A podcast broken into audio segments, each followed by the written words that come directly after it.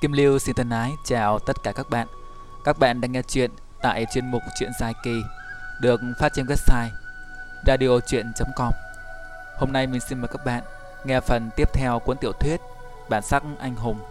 Chúc các bạn có những giờ phút nghe chuyện thoải mái.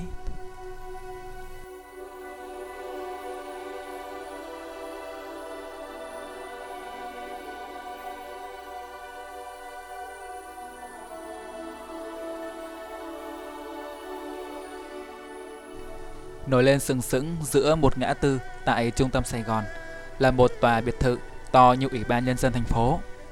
Dùng từ biệt thự có lẽ không đánh giá đúng tầm cỡ của nó.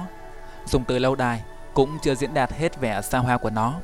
Nên dù muốn dù không, cũng phải công nhận nó là một tòa cung điện. Một cung điện nguy nga nằm giữa những công trình phàm tục. Tòa cung điện bốn mặt tiền đó bao quanh bởi một khu vườn mà nếu dùng từ bình dân thì giống như một công viên Dùng từ chuẩn xác thì đó là một ngự hoa viên chính cống. Cây lá trong vườn xanh tốt, trăm hoa đua nở, những hòn giả sơn to như hòn núi nằm giữa những lòng hồ xanh ngắt. Nước không khi nào cạn, hoa không khi nào phai. Vượt qua ngự hoa viên đó mới tới cung điện thật sự. Một tòa nhà ba lầu với kiến trúc nửa Tây nửa Tàu độc đáo, vừa uy nghiêm mà vừa thanh tao, vừa tinh xảo mà cũng không kém phần oai vệ. Đây chính là nhà riêng của bang chủ Lưu Bạch Phong, cũng là tổng đàn của Liên Hoa Bang. Đem so với tổng đàn của Thanh Long Bang, oai hơn hẳn một bậc. Bao phủ cái ngự hoa viên quanh ngôi nhà đó, ngoài cây xanh, hồ nước, hoa lá, còn là các toán lính canh dày đặc, ngày đêm đứng gác. Chúng chiếm cứ mọi ngóc ngách trong khu vườn, đứng nghiêm trang như những pho tượng, mắt dõi bốn phía. Cộng thêm hệ thống camera lắp đặt hết mọi nơi, biến khu vườn trở thành một cấm địa bất khả xâm phạm mức độ an ninh còn cao hơn cả doanh trại quân đội. Bên trong căn nhà, tình hình còn nghiêm ngặt hơn cả bên ngoài. Ngoài bang chủ, con gái bang chủ và một vài thuộc hạ thân tín được phép tự do ra vào, còn lại tất cả phải trải qua một loạt các cuộc khám xét, thăm hỏi mới vào được. Liêu Bạch Phong là kẻ hiếu học, nhưng hiếu học không có nghĩa là lương thiện. Hiếu học làm cho người lương thiện thêm lương thiện và làm cho người xấu xa thêm xấu xa. Trong nhà hắn có xây một cái thư phòng rộng lớn, là nơi cất giữ mọi sách vở của Lưu gia truyền lại. Thường thì hắn ở trong đấy luôn, nếu như không phải đi đâu. Lúc này cũng vậy. Lưu Bạch Phong đang ở trong thư phòng, mình mặc một tấm trường bào màu đen như thường lệ, khiến thân hình của hắn trông phiêu lãng. Màu đen lại càng làm nổi bật sắc da và mái tóc trắng không tì vết. Da hắn trắng theo kiểu thiếu huyết sắc, nhưng lại căng mọng, không hợp với độ tuổi 60 chút nào. Đối lập là mái tóc trắng như mây, cũng lại quá già so với độ tuổi ấy. Đôi mắt sáng quắc, hàng lông mi cong vút như lưỡi kiếm, bờ môi đỏ mọng nổi bật trên nước da trắng như tuyết. Dung mạo hắn hệt như một thư sinh yếu đuối, xinh đẹp theo một kiểu kỳ dị, chỉ duy vì trắng quá nên thành ra không có sức sống. Hắn trông giống như một bông hoa rực rỡ nhưng lại sắp sửa héo tàn. Liêu Bạch Phong đang coi một cuốn sách rất cũ Trông như đã bị ai đó xé mất một phần. Nét mặt căng thẳng, Có lẽ do những điều trong sách khó hiểu. Hai bàn tay nắm chặt ra chiều tức tối, Thân hình hơi run run, Tựa như cố hiểu một thứ gì đó Mà không hiểu nổi. Giữa lúc đó, có tiếng gõ cửa khe khẽ bên ngoài. Ba tiếng gõ cóc cóc cóc, Một nhịp liền nhau. Đó là cách gõ cửa của ngũ đại sứ giả. Những thuộc hạ cấp dưới Sẽ có kiểu gõ khác. Gian thư phòng của Lưu Bạch Phong Thiết kế theo kiểu cổ kim pha trộn, trông chẳng khác gì một thư phòng của các quan văn thời phong kiến. Hơn nữa sách vở ở đây toàn đồ cổ của dòng họ truyền lại, sách mới thời nay chẳng có là bao. Thế nhưng máy móc cũng không kém phần hiện đại. Có máy lạnh để giữ nhiệt độ phòng luôn ổn định, lại có máy quay để theo dõi, có hệ thống hút chân không trong trường hợp có hỏa hoạn, vân vân và vân vân. Khuôn mặt của người gõ cửa qua máy quay hiện lên trên màn hình vi tính của Lê Bạch Phong đó là đồng sứ Huệ Hoa. Liêu Bạch Phong bấm một cái nút nhỏ trên bàn, hai cánh cửa gỗ trên có chạm hình hoa sen đua nở trượt sang hai bên mở lối. Đồng sứ bước vào, cửa lại khép kín. Gã đồng sứ dáng người cao ráo, nét mặt phong trần, tóc hoa râm, mặc đồ theo phong cách hiện đại, áo sơ mi quần tây lịch sự, cúi rạp người chào bang chủ. Liêu Bạch Phong cất cuốn sách vào một ngăn nhỏ trong chiếc bàn, cất giọng trong trẻo như thanh niên nói. Chuyện thế nào? đã sắp đặt ổn thỏa. Mọi việc vẫn đúng như những gì bang chủ đã dự liệu. Tên trưởng phòng cảnh sát đó, hắn có chịu nghe lời chúng ta chứ? Hắn sao dám không nghe, thưa bang chủ. Liêu Bạch Phong gật đầu tỏ ý hài lòng.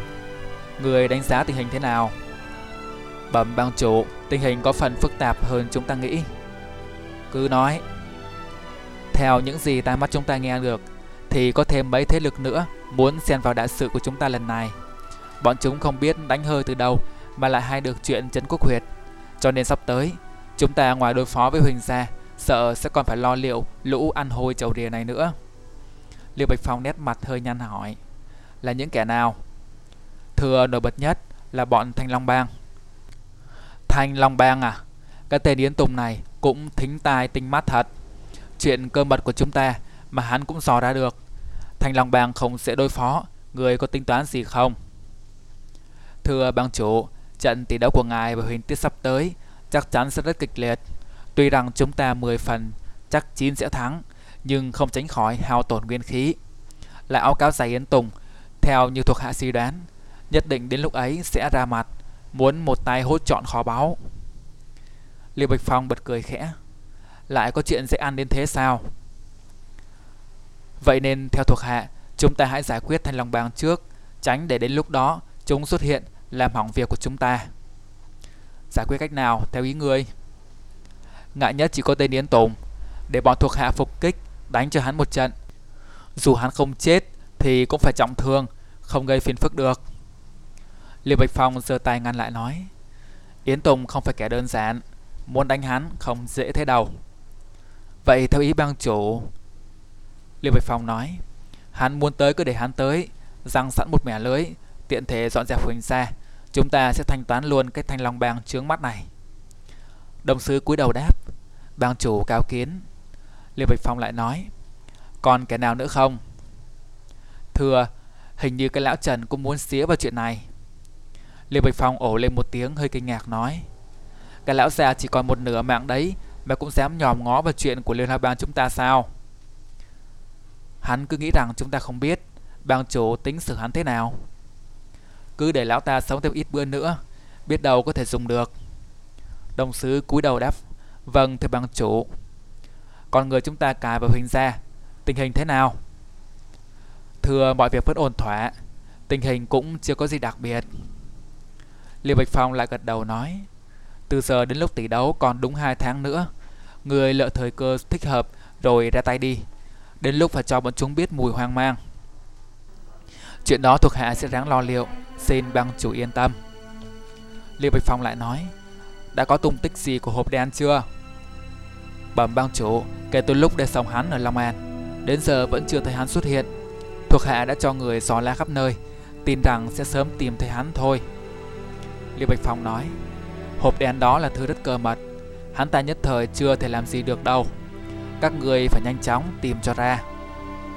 Đồng sứ cúi đầu đáp, vâng ạ. Rồi lại nói, thế còn đã tiệc mừng thọ của ngài, ngài có muốn nhắn nhủ gì thêm không? Liêu Bạch Phong nói, cứ làm như mọi năm, tổ chức linh đình một chút để ta xem kẻ nào dám chống đối với Liêu Bạch Phong này.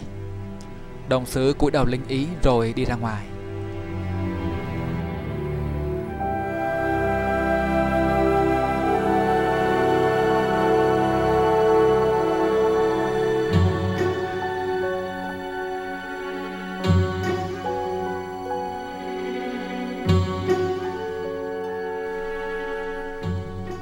Trời đêm xe lạnh, gió xe cay, Trăng khuya xe bóng, mây tỏ bày Một giấc mơ hoang, đời đã ngã, Mấy kiếp anh hùng há vụt tan.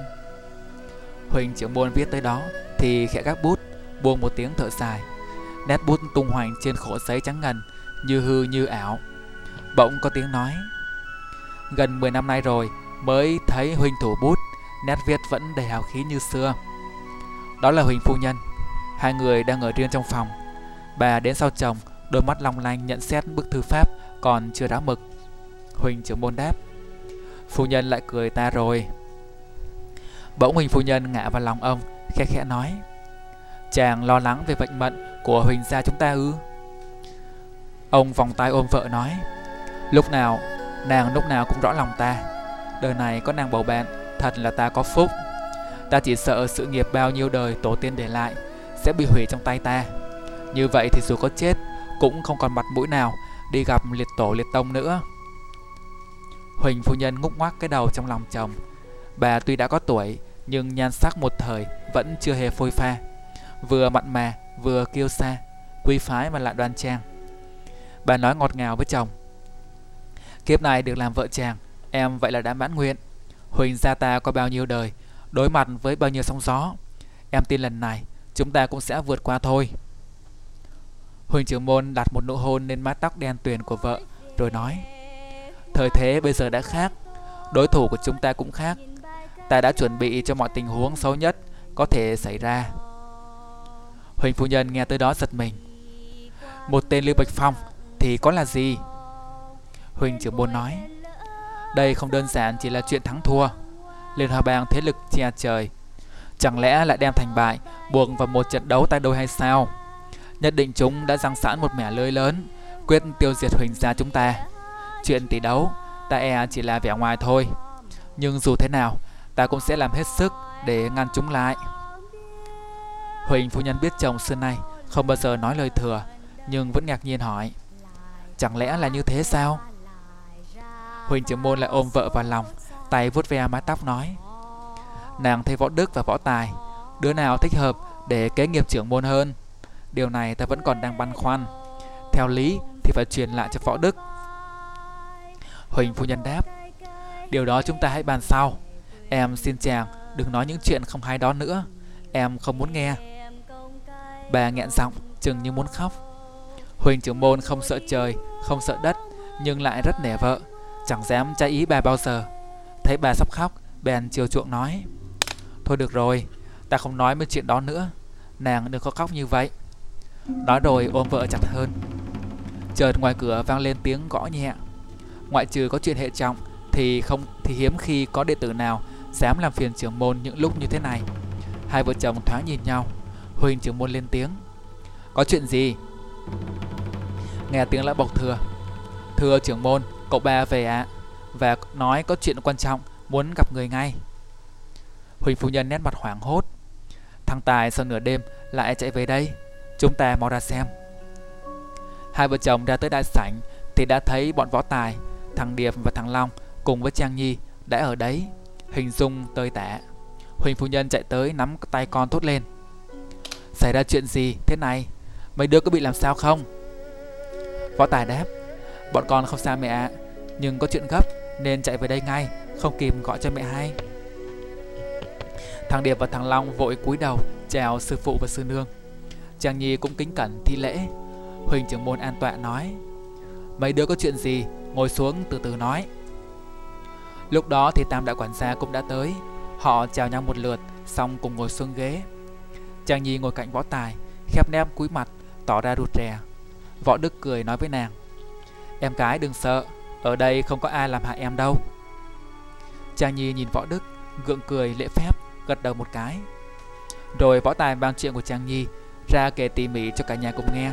Ai nấy vừa kinh ngạc, Vừa bồi hồi. Huỳnh phu nhân nói với Trang Nhi, Không ngờ con lại có thân thế lớn như vậy.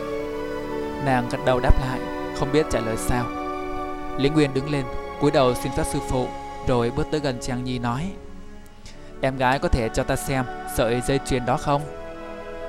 Trang Nhi ngoan ngoãn nghe lời. Gật đầu một cái rồi tháo sợi dây chuyền trên cổ đưa ra. Lý Nguyên chăm chú quan sát mặt dây chuyền, Có hình nửa bút nửa kiếm đó, Rồi lại đưa lên cho trưởng môn Cùng Huỳnh Phu Nhân nhìn qua. Huỳnh trưởng môn nói, Đúng là huy hiệu của Lưu Gia, Ngày đó chính ta cũng thấy Lưu Quang Hổ trên cổ có đeo thứ này. Huy hiệu này tên gọi là bút kiếm. Lý Nguyên nói, Theo đệ tử nhận xét, Kỹ thuật chế tác món trang sức này rất tinh xảo Dựa vào màu sắc của nó Cũng có thể khẳng định Đã có từ ít nhất mấy trăm năm nay rồi. Nói rồi đưa trả lại cho Trang Nhi. Trang Nhi kính cẩn đón lấy. Lý Nguyên lại nói, Ta đây tuy ngu muội Nhưng cũng được nghe rằng Truyền nhân của Lưu Sa Ngoài sợi dây chuyền này là vật chứng ra, Thì còn có một bài thơ bốn câu đi kèm nữa. Chỉ các đời truyền nhân mới truyền lại cho nhau bài thơ đó. Em gái liệu có thể mở mang tầm mắt cho ta không? Võ Tài liền lên tiếng Tam sư huynh à huynh nói vậy là không tin Trang Nhi sao? Huỳnh trưởng môn khẽ nói, Còn cứ ngồi yên đấy. Trang Nhi mạnh dạn đáp, Thật ra đó không phải là một bài thơ bốn câu như anh nói, Chỉ có hai câu thơ thôi. Đó là, Nghiệp bút nghiên lấy thanh cao làm trọng. Nghiệp binh đao lấy nghĩa khí làm đầu. Huỳnh phu nhân và Huỳnh trưởng môn lại nhìn nhau khẽ gật đầu. Lý Nguyên đã thử nàng như thế, Đoán chắc thân phận của nàng Nếu là giả chắc chắn đã bị bại lộ. Huỳnh phu nhân nói, Từ nay con cứ ở lại Huỳnh gia ta. Kẻ thù của con cũng là kẻ thù của chúng ta. Nợ máu của con chúng ta nhất định sẽ trả giúp. Huỳnh gia ta còn thì không ai làm gì được con đâu. Huỳnh trưởng môn cũng cảm khái nói Liêu Quang Hổ tuy là phường phản loạn, Nhưng võ công lẫn hào khí ngất trời. Một lời đã nói, Nặng tự ở Thái Sơn. Chỉ tiếc Chỉ tiếc không ngờ lại có đứa con như vậy. Bấy lâu ta vẫn cứ nghĩ Người như ông ta, Sao lại có thể không làm chọn lời hứa? Thì ra sự tình là như thế. Chàng Nhi xúc động ứa nước mắt, Vội quỳ đạp xuống đất Mà lại tạ vợ chồng Huỳnh trưởng môn. Huỳnh phu nhân đỡ nàng dậy. Ngay từ đầu bà đã có mối thiện cảm với nàng. Lúc đó bên ngoài, Bỗng vẳng tới tiếng chu của một con sói. Âm thanh rất lạ. Lạ không phải vì tiếng chu có vấn đề gì, Mà lạ vì ở giữa nơi đồng bằng bát ngát ruộng lúa này, Thì ở đâu ra mà lại có tiếng sói. Tiếng chu ngân dài vẻ thê lương, Lan tỏa trong đêm, rồi từ từ chìm khuất. Huỳnh trưởng môn nhà mắt nói, Là con đại khuyến của ngươi phải không? Lý Nguyên vội bước lên đáp Dạ thưa sư phụ, Đúng là tiếng chu của nó. Võ Tài nói, có chuyện gì mà con đại khuyến chu dài như vậy?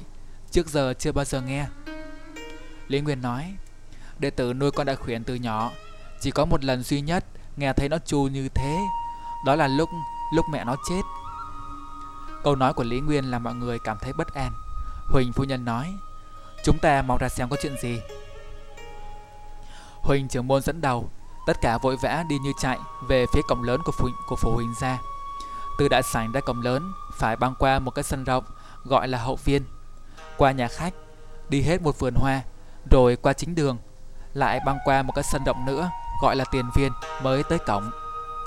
Bên ngoài trăng sáng treo cao, cảnh vật chìm khuất, dọc các hành dãy hành lang trong phủ, đèn mờ tỏa bóng. Tiền viên có đèn thắp sáng ngày đêm, ngay phía trước là cổng lớn. Còn đại khuyển đang đứng dưới cổng, dáng điệu lầm lì, chăm chú nhìn vào thứ gì đó. Từ xa tất cả đã thoáng thấy đó là một hình người đang nằm phục dưới đất. Khi tới gần, ai cũng kinh hãi nhận ra là xác của lão thất. Lão quản gia lâu đời trong phủ, đang nằm bất động, úp người xuống sân. Huỳnh trưởng môn tức thì cúi xuống, lật người lão dậy. Dưới ánh đèn lờ mờ pha lẫn với ánh trăng lành lạnh, chỉ thấy khuôn mặt lão xám xịt như bôi cho. Cặp mắt trắng nhẽ mở trừng trừng khiến mọi người giật thót. Chàng nhi còn khẽ la lên kinh hãi. huỳnh trưởng môn đặt tay vào cổ lão bắt, bắt mạch Rồi buông một tiếng thở dài nói Lão thân chết rồi Ông lại nói, Trần Hãn, Mau đến phòng xin đi Linh xem con bé có sao không? Ở đó trông chừng nó. Trần Hãn dạ một tiếng phóng đi. Những luồng cảm xúc lẫn lộn bỗng trào lên trong mỗi người có mặt. Lão thất đã sống trong huỳnh gia từ những ngày còn trẻ, Không vợ, không con, Tận tụy trung thành, hầu việc trong phủ. Trước giờ Huỳnh Gia luôn xem lão là người nhà. Ai nấy cảm thấy bi phẫn Là kẻ nào đã gây ra chuyện này, Sao lại nỡ giết một người hiền lành Chẳng biết chút võ nghệ gì như thế Huỳnh phu nhân rơi lệ Tam đại quản gia đồng loạt Buông tiếng thở Đau lòng quay mặt đi Không lỡ nhìn tử trạng thê thảm của lão thất Thằng Điệp với thằng Long nhìn nhau ngậm ngùi Chàng Nhi đưa hai tay lên che mặt Giấu đi nét bàng hoàng của mình Riêng võ tài từ bé đã được lão thất chăm sóc nên có cảm tình với lão hơn cả. Nó không cầm được đau lòng, thét lớn tên lão, rồi lao xuống, toàn ôm lấy xác lão mà khóc. Nhưng người trưởng môn đưa tay cả nó lại, lặng lẽ nói Lão thất bị trúng độc mà chết, không thể chạm vào xác được. Võ tài chỉ còn biết sụp xuống khóc thương. Chàng Nhi từ phía sau đỡ nó dậy, nàng kín đáo nắm lấy tay nó dìu về phía sau, không nói một lời nào. Huỳnh phu nhân nén đau buồn hỏi, giọng đầy phẫn nộ. Ai đã giết lão ấy? là ai? Lý Nguyên bước đến gần, cẩn thận quan sát trên tử thi, lại quan sát hiện trường chung quanh, nhưng không thấy gì bất thường. Bỗng mắt hắn thấy thứ gì đó liền nheo lại. Hắn cúi xuống, lấy trong người ra một tấm khăn lụa màu trắng tinh, nâng cầm tự thi lên thì phát hiện ra dưới yết hầu lão thất có hai mũi kim mảnh như sợi chỉ đâm lút vào. Nếu không tinh mắt thì chịu không thể thấy được. Lý Nguyên lại dùng khăn rút hai sợi kim ấy ra, thấy mỗi sợi dài bốn phân, mảnh như sợi tóc, nhưng làm bằng một thứ kim loại rất cứng. Ai nấy cũng chăm chú nhìn vào đó. Võ Đức lên tiếng, là ám khí sao? Lão thất chưa giờ ăn ở hiền lành, võ công không biết, cũng chẳng giao thiệp với người ngoài. Sao lại có người dùng ám khí ra tay hạ sát lão như vậy? Huỳnh phu nhân tiếp lời, lẽ nào lại là liên hoa bang? Lý Nguyên cẩn thận dùng khăn gói hai cây kim lại đưa cho trưởng môn, sư nương cùng mọi người quan sát. Cuối cùng cắt vào người nói, theo ý đệ tử, trên người lão thất không hề có thương tích nào. Vậy nguyên nhân cái chết chính là do hai cây kim này. Võ Tài nói, Tam sư huynh có đoán được là ám khí của ai không? Lý Nguyên lắc đầu nói, thời này đã khác. Ngày xưa việc phân chia bang hội rất rõ ràng. Mỗi bang mỗi phái đều có những món binh khí độc môn và thủ pháp sử dụng riêng. Chỉ cần quan sát vết thương và binh khí thì quá nửa có thể đoán được hung thủ là ai. Còn bây giờ là thời hiện đại rồi, công nghệ phát triển đâu còn như xưa, không thể nào có thể đoán được xuất xứ của hai cây kim này. Nhưng quan sát qua có thể thấy đây rõ ràng là món binh khí sợ trường của kẻ chuyên dùng độc. Và lại đệ tử thấy xung quanh cái chết của lão thất có nhiều điểm nghi vấn. Huỳnh trưởng môn nói, người cứ nói đi. Lý Nguyên cúi đầu lĩnh ý sư phụ, rồi giải thích. Thứ nhất là về tử trạng của lão thất. Thi thể lão vẫn còn ấm, các khớp xương vẫn còn có duỗi được. Vậy thì mới chết đây thôi. Khi nãy tất cả chúng ta đều nghe tiếng con đại khuyển chu vang. Đệ tử đoán nó đã thấy kẻ giết người nên chu lên để báo động. Mọi người đều gật đầu đồng ý. Lúc đó con đại khuyển đang quấn quanh chân Lý Nguyên. Hắn lại nói tiếp. Thứ hai, từ lúc nghe tiếng chu của con sói đến lúc chúng ta chạy ra tới đây chưa đầy 5 phút. Trong thời gian ngắn như vậy mà hai mũi kim chỉ mảnh bằng sợi tóc này đã làm lão tắt thở, chứng tỏ chất độc tẩm lên kim là loại cực độc, thủ pháp tẩm độc cũng vô cùng tinh vi. Kẻ tầm thường không thể làm được chuyện này. Mọi người lại gật đầu. Lý Nguyên tiếp. Điểm cuối cùng quan trọng nhất đó là vị trí phóng kim. Lão thất trúng kim ngay yết hầu, chứng tỏ kẻ ra tay phải đứng đối diện với lão. Thêm nữa, bình thường khi phong ám khí, chúng ta thường chọn điểm nào trên cơ thể để ra tay? Võ Tài nói ngay, là vùng tim. Lý Nguyên nói, đúng thế, phóng ám khí vào vùng tim sẽ giết người nhanh nhất và chắc ăn nhất. Nhưng ở đây, hắn lại phóng vào yết hầu. Tại sao như vậy? Trang Nhi bỗng lên tiếng, để nạn nhân không kêu lên được. Mọi người gật đầu. Lý Nguyên tiếp, rất có thể như thế. Đệ tử đoán rằng lão thất đã nhìn thấy ai đó, kẻ đó đang làm một việc gì đó. Lão vừa định kêu lên để báo hiệu thì đã bị trúng ám khí. Mũi kim xuyên qua thanh quản, chất độc lan nhanh khiến lão cứng họng, cuối cùng nằm chết ở đây. Còn hung thủ thì đã cáo chạy xa bay. Huỳnh trưởng môn thở dài nói, Âu cũng là số lão gặp xui xẻo. Hôm nay lão đúng là vì Huỳnh xa chúng ta mà chết. Huỳnh phu nhân cảm thán nói, Lão thất, dù là kẻ nào đã ra tay hại lão, cả nhà họ Huỳnh chúng tôi trên dưới nhất định tìm cho ra hắn, báo thù cho lão. Lão ở dưới suối vàng, xin hãy yên tâm. Nói tới đây mắt bà xa lệ, mọi người cảm thấy chua xót, thường thay cho lão bộc cả đời sống lặng lẽ, mà cuối cùng là phải hứng, hứng chịu cái chết thê thảm như vậy. Võ Đức nói, bây giờ chúng ta nên làm thế nào? Có nên báo cho chính quyền không? Lý Nguyên nói, thưa sư phụ, ý người ra sao? Huỳnh phu nhân căm hờn, nhất định là bọn Liên Hoa Bang gây ra. Phen là chúng ta không thể bỏ qua được. Huỳnh trưởng môn nói, chuyện này không được để lộ ra ngoài. Lão thất chết là do bệnh tuổi già. Lão ấy đã là quản gia cho phố ta, từ đời cha ta là Huỳnh Nhậm, trong phủ là bậc trưởng bối. Lão không có không cháu, không họ hàng thân thích. Vậy ngày mai, Huỳnh gia sẽ tổ chức tang lễ trọng thể cho lão.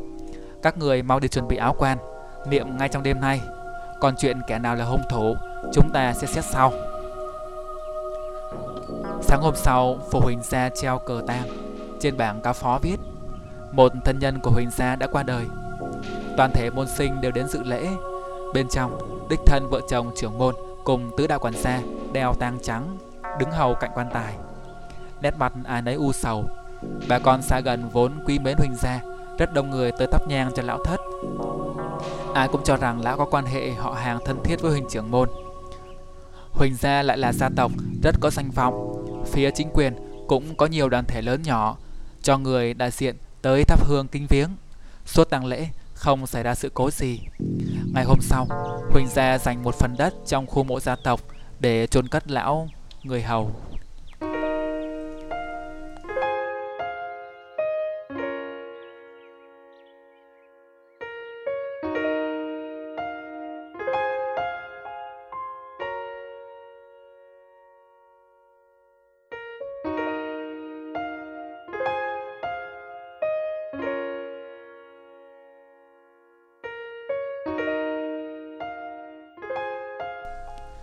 Sau tang lễ, thằng Điệp và thằng Long chia tay võ tài với Trang Nhi lên Sài Gòn trước, lo sắp xếp nơi ăn trốn ở mới. Còn võ tài trong lòng vẫn còn cảm thấy rất buồn nên nán lại Long An một vài hôm cho tâm hồn thư thả, cũng là để giúp Trang Nhi làm quen với cuộc sống ở đây. Buổi tối sau ngày chốt cất lão thất, mọi người trong nhà tụ tập trong sảnh lớn bàn chuyện, ai nấy đều để tang trên ngực. Một bầu không khí u buồn bao trùm tòa đại sảnh. Bình thường vẫn là lão thất châm trà rót nước cho mọi người chú đáo rồi mới lui xuống. Hôm nay Trang Nhi làm việc đó. Nàng nói không muốn chị ăn không ngồi rồi, nên trong phủ làm được gì thì sẽ làm. Võ Tài biết tính nàng cương quyết, không cho nàng làm cũng không được. Còn Huỳnh Phu Nhân thì trong lòng cảm thấy rất vừa ý. Trang Nhi hầu trà xong thì lui về ngồi cạnh Huỳnh Phu Nhân. Huỳnh trưởng bôn nói với nàng, con từ giờ cứ ở tạm đây, xem nơi này như nhà mình, đừng ngại gì cả. Nàng lễ phép cúi đầu vâng lời. Ông lại nói, Cái chết của lão thất đối với Huỳnh gia chúng ta là một cú sốc lớn, Vừa là lỗi đau thương, Vừa là sự ê chề. Đường đường là một đại danh phái mấy trăm năm nay, Lại để cho một kẻ lạ vào tận trong phủ ra tay giết người. Ta là trưởng môn, Tự cảm thấy xấu hổ bội phần. Những lời lẽ của trưởng môn làm ai nấy run sợ. Trước giờ chưa bao giờ thấy ông tỏ ra căm phẫn đến thế. Những câu nói như thế kia chứng tỏ tâm trạng ông nặng nề nhường bao. Tựa như chính ông là kẻ đã để xảy ra cái chết cho người đầy tớ trung thành nhất của mình. Đám đệ tử không ai dám mở mồm, đến Lý Nguyên là người nhanh nhạy nhất trong nhóm, lúc đó cũng im thiên thít. Cuối cùng chỉ có hình phu nhân dám lên tiếng. Sư huynh đừng tự trách mình như thế, lão thất chết, ai trong chúng ta cũng phải có một phần trách nhiệm.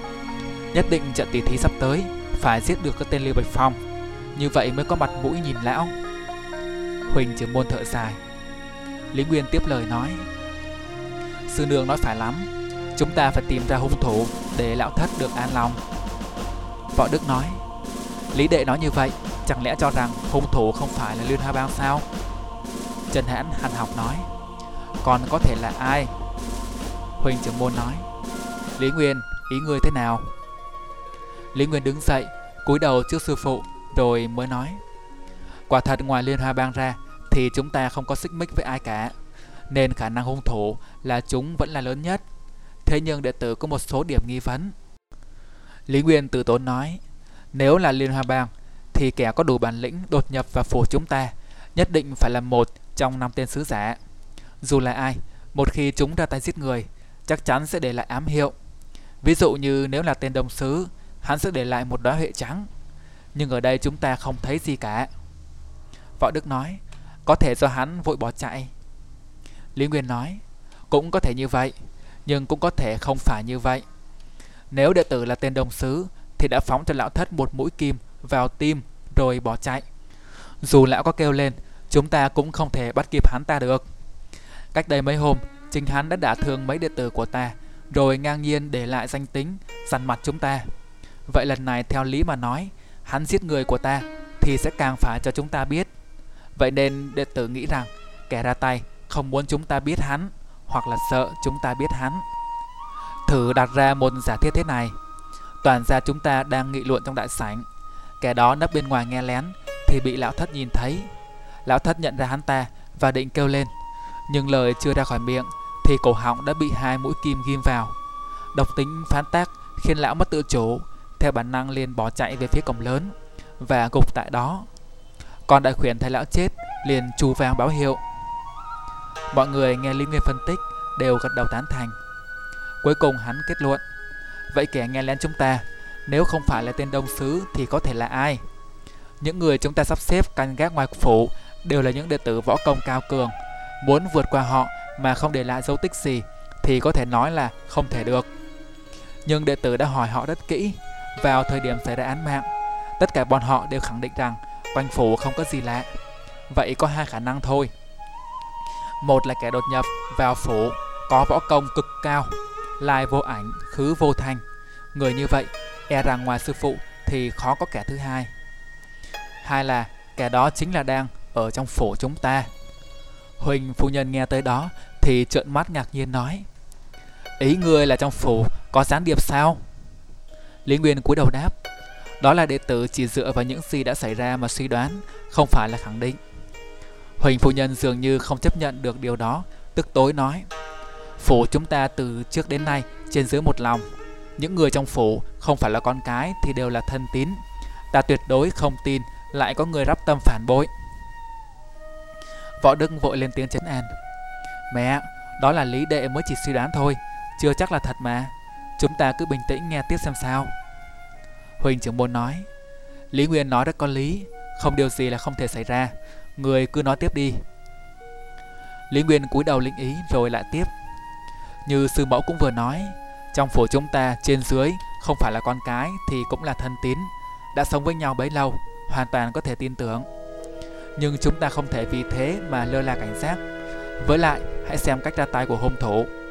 Trong phủ chúng ta, không ai có được bản lĩnh hạ độc cao cường như vậy. Vậy rất có thể. Đó là một người Một người vốn không thuộc về phủ chúng ta. Lý Nguyên nói những lời đó có phần ngập ngừng. Dường như hắn không muốn phải đưa ra những suy đoán ấy. Chàng Nhi liền đứng dậy nói, Nếu nói vậy thì con là người đầu tiên Vốn không thuộc về nơi đây. Võ Tài vội kéo tay nàng nói, Chàng Nhi, Lý Huynh không phải có ý đó. Nàng nói, Chàng hiểu chứ, Nhưng chúng ta đang phân tích để tìm ra hung thủ. Mọi thứ cần phải rõ ràng Lý Nguyên bật cười gật đầu nói Em gái nó phải nắm Khi suy đoán nhất định không được để tình cảm làm ảnh hưởng. Nhưng lúc xảy ra vụ án mạng, em đang cùng mọi người ở đây trong đại sảnh nên em nằm ngoài phòng nghi vấn. Huỳnh phu nhân liền nắm tay nàng. Con cứ ngồi xuống, từ nay con sẽ thuộc về nơi này, nếu như con muốn. Trang Nhi không dám trái lời bà, ngoan ngoãn ngồi lại chỗ cũ. Võ Đức nói, nếu nó như thế thì trong phủ chúng ta... Nhưng nói tới đây, anh cũng cảm thấy có điều không ổn, nên hơi ngập ngừng. Cuối cùng vẫn nói hết câu Trong phủ chúng ta chỉ còn một người thôi. Huỳnh phu nhân giật mình Võ tài sực nhớ ra nói. Huỳnh muốn nói là Huỳnh trưởng môn liền nói Trần Hãn Lúc đó ta sang người đến phòng xin đi linh xem con bé có an toàn không? Người có thấy gì bất thường Ở phòng con bé không? Trần Hãn đáp Thưa sư phụ, không có gì bất thường cả. Con bé vẫn ở yên trong phòng. Khi đệ tử đến, Nó còn hỏi trong phủ có phải đã xảy ra chuyện gì không? Lý Nguyên liền cung tay cúi đầu nói, Sư phụ, quả thật liệu sự như thần. Đệ tử thẹn không thể theo kịp. Lúc đó mọi người mới sực hiểu ra, Huỳnh trưởng môn là bậc cơ trí hơn người. Những suy nghĩ của Lý Nguyên nãy giờ, Ngay khi thấy xác lão thất, Ông đã nghĩ tới. Nên lúc đó liền lập tức cho Trần Hãn tới chỗ xin đi Linh xem. Vừa là để bảo vệ Vừa là để thăm dò Nhưng ông thân, nhưng ông thân là trưởng môn Trước nay không nói nhiều cho nên trong những cuộc nghị sự, ông vẫn để cho đệ tử thông minh nhất là Lý Nguyên nói. Chỉ những khi nào thật sự cần thiết, ông mới lên tiếng. Huỳnh phu nhân nói, vậy không phải là con bé. Hơn nữa con bé tự nhỏ đã bị bệnh, sức khỏe rất yếu, tính tình nhút nhát. Có nói thế nào, ta cũng không thể tin được nó là một sát thủ giết người không chớp mắt như thế. Võ Đức nói, vậy thì lạ quá, trong phủ chúng ta có còn ai nữa đâu. Huỳnh trưởng môn liền nói Điều đó cũng vẫn chỉ là suy đoán thôi Mọi người trong phủ phải cảnh giác hơn nữa. Càng gần đến ngày tỷ võ Sẽ có càng nhiều chuyện xảy ra. Mọi người dạ ran. Lúc đó có một người hầu chạy vào thưa. Thưa trưởng môn Có khách xưng là Hoàng Y Kinh đợi ngoài cửa. Huỳnh trưởng môn nói Mau mời vào đây. Hoàng Y Kinh bước vào. Hắn ăn, ăn vận sang trọng Kính cẩn hành lễ với Huỳnh trưởng môn Huỳnh trưởng môn vui vẻ nói đã lâu không gặp đệ, mau ngồi xuống. Hoàng Y Kinh an tọa rồi nói, đệ tử hay tin nhà ta có tăng sự nên từ nước ngoài bay về ngay, nhân tiện thăm con bé, chẳng hay nhà ta ai đã mất. Huỳnh trưởng môn đáp, là lão quản gia trong phủ, Lão ấy không vợ không con, không bà con thân thích, đã làm việc lâu trong Huỳnh gia, nên ta đứng ra tổ chức tang lễ cho lão. Hoàng Y Kinh nói, sư huynh sống trọng tình trọng nghĩa như vậy, Hoàng mỗ thật cảm phục. Huỳnh trưởng môn cười, đó là việc lên làm mà. Hoàng đệ mọi sự gần đây vẫn ổn chứ? Họ Hoàng đáp, đệ gần đây đang ráng hết sức để kịp hoàn thành phương pháp trị liệu cho con bé. Chỉ mong khi có thanh hồng huyền kiếm rồi sẽ có thể thành công. Huỳnh trưởng môn nói, phần bản đồ đệ vẫn cất giữ cẩn thận đấy chứ? Nó vẫn an toàn, xin Huỳnh yên tâm. Ngay khi Huynh đạt được phần bản đồ trong tay Lưu Bạch Phong, chúng ta sẽ ráp chúng lại với nhau. Phải rồi, con bé nó vẫn khỏe chứ? Huỳnh phu nhân đáp, con bé vẫn ổn, chỉ là nó không bao giờ ra khỏi phòng thôi. Hoàng Y Kinh thở dài. Tội nghiệp con bé, từ nhỏ nó đã thế, chỉ ở lùi thủi một mình. Đệ bận nhiều công nhiều việc, cũng không có thời gian bên nó thường xuyên. Nên nó đã quen với cuộc sống như thế. Sư huynh sư tỷ không quản phiền, chăm sóc cho nó giúp đệ, đệ sẽ không bao giờ quên ơn này. Huỳnh phu nhân nói, đừng nói đến chuyện ơn nghĩa nữa. Phải rồi, ta có chuyện này muốn phiền đệ một chút. Sư tỷ có gì xin cứ dạy bảo. Huỳnh phu nhân liếc mắt, ra hiệu cho Lý Nguyên. Hắn hiểu ý liền bước lên, lấy trong người ra hai chiếc kim tầm độc, vẫn còn được cuốn trong tấm vải trắng, hai tay đưa cho Hoàng Y Kinh. Huỳnh phu nhân nói, để xem có biết loại độc tầm trên hai cây kim này không. Hoàng Y Kinh liền mở tấm khăn ra, đưa một cây kim lên mũi, khẽ ngửi một cái, mặt nhăn lại. Ngửi thêm một lần nữa, rồi cẩn thận xếp khăn, trả lại cho Lý Nguyên. Lý Nguyên nhận khăn nói, Hoàng sư thúc có phát hiện gì không? Hoàng Y Kinh ngồi xuống ghế, hớp một ngụm trà rồi mới nói, chất độc tẩm trên kim, nếu đệ không nhầm, thì đó chính là một thứ được gọi là hắc huyết. Huỳnh phu nhân ngạc nhiên, hắc huyết ư? Là máu của một thứ thằn lằn phải không? Hoàng Y Kinh đáp, chính xác thì là dịch tiết ra từ mật của nó. Thứ thằn lằn này tên gọi là hắc long, chỉ sống ở khu vực miền Tây Nam Bộ nước ta. Còn lớn to bằng ngón tay cái, dài hai gang tay, da đen như hắc ín, là loài cực cực hiếm, nuôi cũng cực khó. Phải là bậc đại danh gia dùng thuốc, họa may mới biết cách nuôi và dùng thứ này. Nó có thể coi là một loài dị chủng Máu có thể trị ung thư, tim có thể loại bỏ tiểu đường, da có thể chữa đau tim, xác chúng nếu phơi khô tán nhuyễn có thể trị được một loạt các chứng bệnh tai ác. Thế nhưng mật của nó lại là nơi chứa chất kịch độc, dính vào người có thể ăn mòn da thịt, người thoáng qua có thể gây mê man, người nhiều một chút có thể gây điên loạn, và nếu thấm vào máu, dù là một lượng cực nhỏ, sẽ lập tức giết người. Loài này bây giờ không còn biết ở đâu nữa. Độc tố trong mật của nó phải 2 năm mới lấy được một lần, mỗi lần một lượng rất nhỏ. Nhưng nếu lấy pha vào nước uống, có thể giết chết cả một ngôi làng. Trên thế giới ngày nay, tuyệt không thể tìm đâu ra một thứ độc nào mạnh như vậy. Võ Đức thốt lên, lợi hại đến thế sao? Huỳnh phu nhân nói, là ai mà lại có thứ độc dược này? Hoàng Y Kinh nói, theo đệ biết, từ trước tới giờ chỉ có ba người từng nuôi được nó. Người thứ nhất chính là sư phụ thân ý bang sơn, người nuôi thứ này để làm thuốc chữa bệnh. Hắn nhắc đến tên thầy, giọng điệu cung kính. Hoàng phu nhân nói, phải, ta cũng từng thấy qua, cha ta có một con như thế. Hoàng y kinh lại tiếp, người thứ hai là độc vương lừng lẫy một thời, tám hoành, xứ bạc liêu. Hắn nuôi loài hắc long để nghiên cứu độc tính. Ngày trước thời chiến loạn, hắn đã từng hạ độc một lúc, mấy ngàn lính mỹ giải cứu một số đông tù binh phe cộng sản về sau hắn bị bắn chết Không biết có để lại truyền, truyền nhân hay không. Huy phu nhân nói Kẻ đó ta cũng biết Hắn là đại hành gia dùng độc Có thứ này cũng không có gì lạ. Vậy kẻ thứ ba là ai?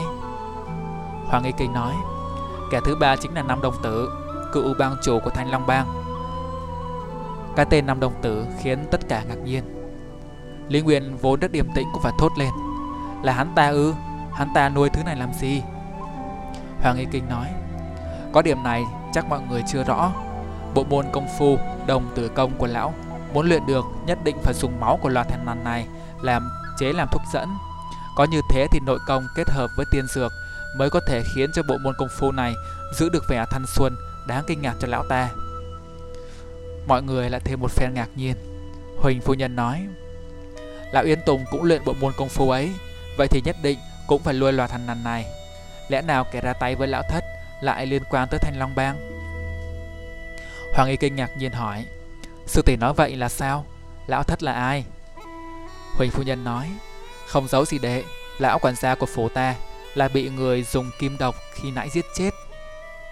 Hoàng Y Kinh nói, thì ra là vậy, không ngờ bây giờ vẫn có người sử dụng món am khí này. Hai cây kim khi nãy rất mảnh, có thể phóng nó xuyên vào da thịt người khác, chứng tỏ kẻ ra tay hoặc nội công phải cực mạnh, hoặc thủ pháp phải cực kỳ điêu luyện. Huỳnh trưởng môn nói, chuyện giờ lại liên quan tới cả Thanh Long Bang. Đây là một đại bang hội. Từ sớm ta đã lo rằng họ nhất định sẽ xen vào chuyện này. Xem ra đúng là như vậy rồi. Lý Nguyên nói, nếu đúng là Thanh Long Bang đã đột nhập vào phủ chúng ta và giết chết lão thất, vậy có thể nói mục đích của chúng chắc không nhỏ. Tùng tinh về Trấn Quốc Huyệt chỉ sợ đã lọt vào ta chúng. Huỳnh trưởng môn nói, Thanh Long Bang, người có biết những nhân vật nào lợi hại không? Lý Nguyên đáp, thành Long Bang ngoài trừ bang chủ Yến Tùng là nhân vật có võ công cực kỳ cao ra, thì đệ tử còn biết có bốn kẻ nữa, gọi là Tứ Bất Tử. Huỳnh phu nhân ồ lên nói, Tứ Bất Tử sao? Nghe lạ quá. Hoàng Y Kinh tiếp lời, đệ cũng từng nghe qua cái tên này, chỉ biết chúng là thân tín của bang chủ Thanh Long Bang, võ công rất cao, ngoài ra cũng không rõ chúng như thế nào. Lý Nguyên nói, đệ tử cũng không biết nhiều, bộ tứ bất tự này là cuồng phong, chân hỏa, bạo vũ và thần lôi. Về võ công thì không rõ cao thấp tới đâu. Nhưng Thanh Long Bang có một bộ công phu trận pháp chấn môn gọi là Thanh Long Đại Trận. Trận pháp này tạo ra thành từ năm yếu tố gồm phong hỏa, lôi vũ và long. Chính là bốn kẻ đó. Kẻ còn lại có lẽ là bang chủ hoặc một người nào đó. Lai lịch của tứ bất tử chúng ta cũng không rõ, nhưng chắc chắn không phải những kẻ tầm thường. Nếu nói là sánh ngang với ngũ đại sứ giả của Liên Hoa Bang cũng không ngoa chút nào. Nếu kẻ đột nhập vào phủ chúng ta là người Thanh Long Bang, rất có thể là một trong bốn kẻ này. Huỳnh trưởng môn gật đầu nói, ta cũng nghĩ như vậy. Thanh Long Bang xuất hiện, sự tình càng thêm phức tạp. Chúng ta phải lo đối phó với chúng nữa. Lý Nguyên lại nói, trận tỷ đấu với Liên Hoa Bang lần này là một biến cố cực lớn trong giới võ thuật, không chỉ không chỉ Thanh Long Bang mà hầu như mọi bang hội trong thiên hạ đều hay biết. Nhưng nguyên nhân sâu xa bên trong là Trấn Quốc Huyệt là một điều tuyệt mật. Thanh Long Bang cho người lẻn vào phủ, có lẽ là để nghe ngóng chuyện này. Hoàng Y Kinh thở dài nói, đối phó với Liên Hoa Bang thôi đã khó khăn, giờ lại thêm Thanh Long Bang nhảy vào, thật rắc rối. Huỳnh trưởng môn nói, đến giờ cũng vẫn chỉ là suy đoán thôi, chúng ta cứ bình tĩnh xem chuyện gì xảy ra tiếp theo. Câu nói đó của Huỳnh trưởng môn như câu chốt, mọi người cũng không bàn thêm gì nữa. Hoàng Y Kinh xin phép đi thăm con gái, những người còn lại đều lui ra cả.